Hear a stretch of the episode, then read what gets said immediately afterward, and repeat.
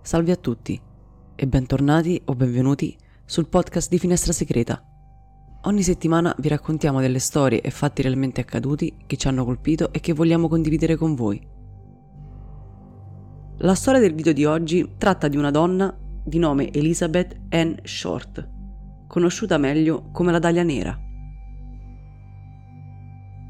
Los Angeles. È la mattina del 15 gennaio 1947 una donna, Betty Berzinger, passeggia nel quartiere Lemar Park con la sua bambina, quando all'improvviso qualcosa nel prato attira la sua attenzione. Si avvicina per capire cos'è quella figura abbandonata sull'erba e quello che scopre la riempie di orrore. È il corpo nudo di una giovane donna. Il cadavere è in condizioni agghiaccianti, presenta numerosi segni di violenza è squarciato in due all'altezza dell'addome. Presenta ferite sulla gola e sul seno, oltre che l'incisione sul viso del cosiddetto Glasgow Smile, un profondo taglio che parte dalle labbra fino a squarciare le guance. I suoi capelli sono tinti di rosso e il corpo è pulito da qualsiasi traccia di sangue e sistemato in una posizione oscena, con gambe e braccia allargate. Sui polsi e le caviglie sono ben visibili segni di lacci che lasciano presupporre che la vittima sia stata legata, uccisa in un altro luogo e solo successivamente posizionata lì. Betty si precipita a chiamare aiuto, ma prima che le forze dell'ordine riescano ad arrivare, la scena del crimine viene contaminata dai curiosi e dai giornalisti. In men che non si dica, scoppia un caso mediatico intorno al brutale omicidio della giovane soprannominata Black Dahlia. Elizabeth Ann Short, The Black Dahlia, nasce a Boston il 10 luglio del 1924. Il padre abbandona la famiglia, scappando in California quando ha solo 6 anni, e lei trascorre la sua infanzia e adolescenza facendo avanti e indietro tra Medford in Massachusetts con la madre e le quattro sorelle, e la Florida dove riceve cure per l'asma. Presto abbandona gli studi e raggiunge il padre a Los Angeles, Qui inizia a lavorare, prima come cameriera, poi in un ufficio postale. Nel giro di pochi anni decide di trasferirsi ancora, questa volta per Santa Barbara, dove nel 1943 viene arrestata per ubriachezza. Essendo ancora minorenne, viene riaffidata alla madre a Medford. La ragazza però è irrequieta e appena la possibilità si trasferisce in Florida. È qui che conosce il maggiore dell'aeronautica, Matthew Gordon Jr., col quale decide di sposarsi. Purtroppo Gordon muore nel 1945 in un incidente aereo e la ragazza torna in California. È durante la sua permanenza a Long Beach che viene soprannominata per la prima volta Black Dahlia, a causa della sua abitudine di vestirsi di nero e del suo amore per il film La Tale Azzurra. Elizabeth è bella e ambiziosa. Sogna di liberarsi da una vita piatta e convenzionale. Vuole sfondare ad Hollywood ed entrare nel mondo dello spettacolo. È stata forse proprio la sua ambizione a condurla verso una morte violenta. Viene vista viva l'ultima volta il 9 gennaio del 1947 al Millennium Baltimore Hotel. Il corpo di Elizabeth viene sepolto il 25 gennaio Dall'autopsia è emerso che la causa della morte è stato il Glasgow Smile, che ha provocato il dissanguamento della donna. Quindi l'amputazione della parte inferiore del corpo è stato un accanimento post mortem. Le indagini sulla sua morte si rivelano complicate fin dal primo momento. La folla, radunatasi sulla scena del crimine, ha lasciato impronte ovunque, compromettendo irrimediabilmente il rilevamento di prove utili come impronte del responsabile o tracce di pneumatici.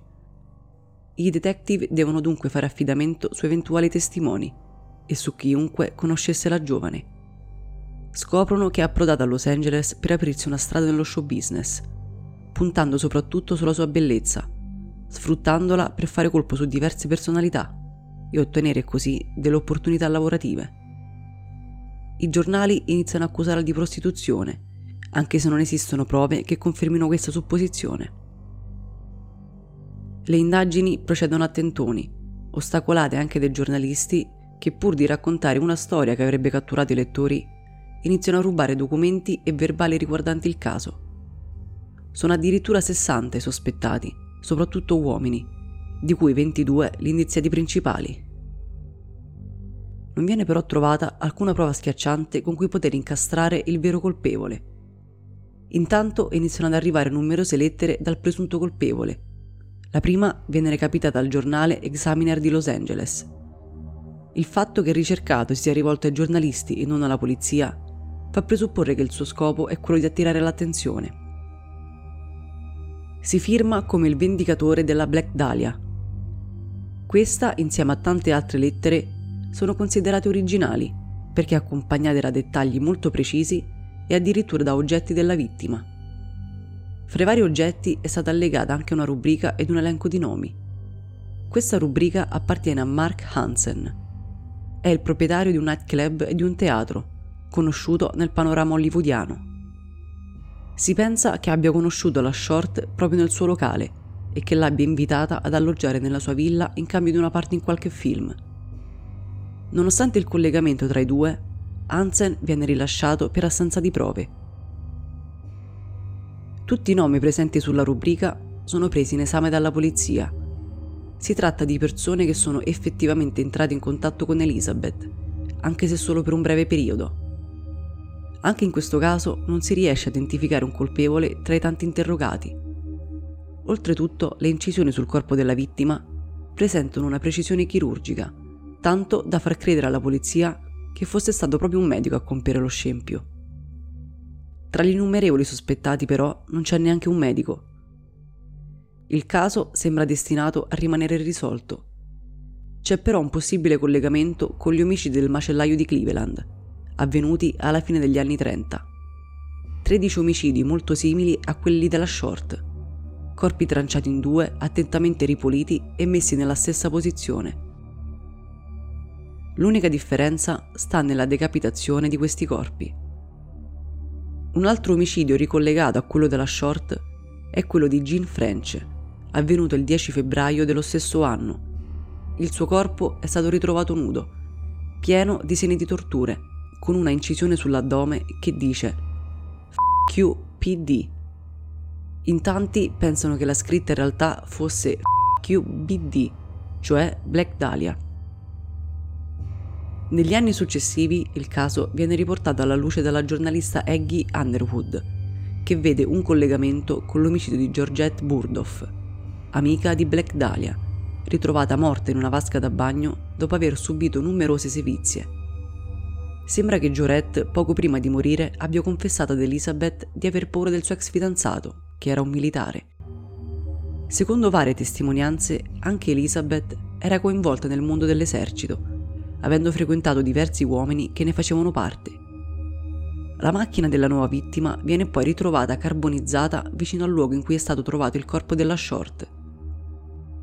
La famiglia di Georgette, però, usa la sua influenza e ricchezza per mantenere segreto questo possibile legame. L'indagine subisce un nuovo arresto e tutto rimane in stallo fino a metà degli anni Ottanta. È allora che l'ispettore John St. John riceve un nastro da un informatore.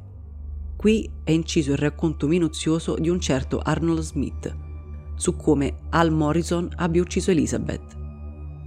Morrison è stato indagato anche per l'omicidio di Georgette. È forse lui l'ex fidanzato di cui aveva paura? L'agente svolge delle ricerche, scoprendo che il vero nome di Morrison è Jack Anderson Wilson, uomo con diversi precedenti per furti ed aggressioni. Nonostante sia passato tanto tempo, John riesce a rintracciarlo ed a organizzare un incontro.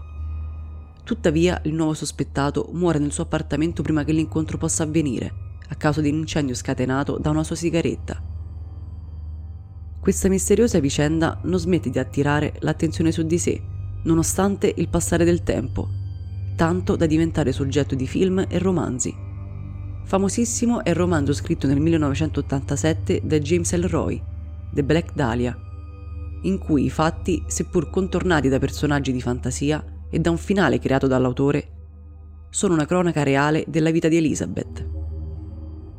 La pubblicazione dell'opera stimola John Douglas, ex capo dell'unità di analisi comportamentale dell'FBI, a riprendere in mano i fascicoli del caso per provare a profilare il killer. Esce fuori l'identikit di un giovane uomo bianco che viveva da solo ed aveva una buona destrezza con le lame. Affetto da disturbi compulsivi, avrebbe tenuto prigioniera la vittima per giorni prima di finirla. L'avrebbe tagliata in due non solo per praticità, ma anche per modificare la sua femminilità, spiegazione che vale anche per il Glasgow Smile. Un altro libro degno di nota risale al 1995, intitolato Daddy was the Black Dahlia Killer, ovvero Papà era l'assassino della Dahlia Nera, scritto da Jerry Knowlton. L'autrice racconta che il padre, George, ha avuto una relazione con la Short, la quale ha vissuto in casa loro per un certo periodo. George l'avrebbe poi uccisa e Janice lo avrebbe aiutato a nascondere il corpo. L'uomo però non è mai comparso come sospettato durante le indagini. Nel 2006 è il turno del regista Brian Di Palma con il suo film Black Dahlia, che vince un premio Nastro d'Argento per miglior scenografia e riceve una nomination agli Oscar per la miglior fotografia. Elizabeth desiderava diventare famosa.